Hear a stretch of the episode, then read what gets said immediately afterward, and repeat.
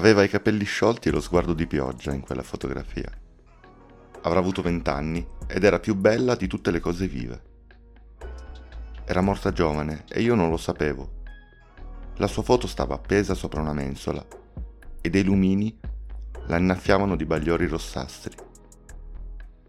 Presi l'abitudine di fissarla a lungo, nei lunghi pomeriggi estivi, quando l'afa era tremenda e non si poteva scendere in cortile.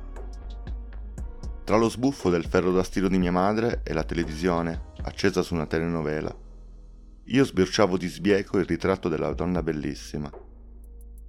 Sembrava assumere diverse espressioni, a seconda del mio umore.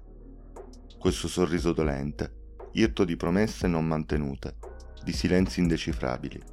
Non era come nessun'altra ragazza che avevo modo di vedere a scuola, per strada, durante quella mia complicata adolescenza pregna di disagio e solitudine. A tutte le altre mancava quell'alone etereo che la ragazza nella foto invece possedeva.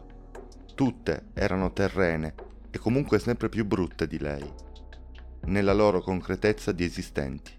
Non mi azzardai mai a chiedere chi fosse, né a mia madre né tantomeno a quell'orso di mio padre. Stava tra i santi della famiglia, ma io proprio non pensavo fosse morta arrivai a cercare in casa frammenti di lei, segni e indizi della sua esistenza, da dove venisse, dove abitasse, che legame ci fosse tra lei e la mia famiglia. Forse mi ero innamorato. Il cuore palpitava prepotente quando ero un metro dalla sua foto, quando l'occhio cadeva risucchiato nel suo, di pioggia e tempo e polvere e chissà quali visioni dentro di lei. A scuola scrivevo lunghe lettere infervorate, ma non avevo l'indirizzo a cui spedirle. Passò il tempo. Conobbi la concretezza dell'amore e le sue rappresentazioni reali. La mia voglia di poesia fatta d'aria e stupore lasciò il posto al desiderio di un abbraccio, di un amplesso. Mi scordai della ragazza in foto.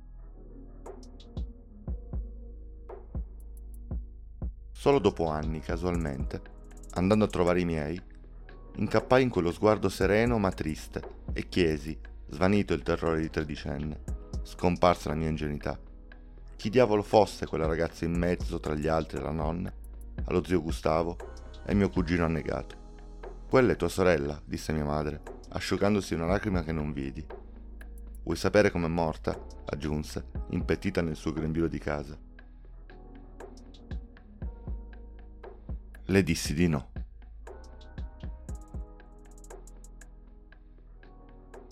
Podcast Don't Tell è un progetto di Vito Ferro a cura di Trama.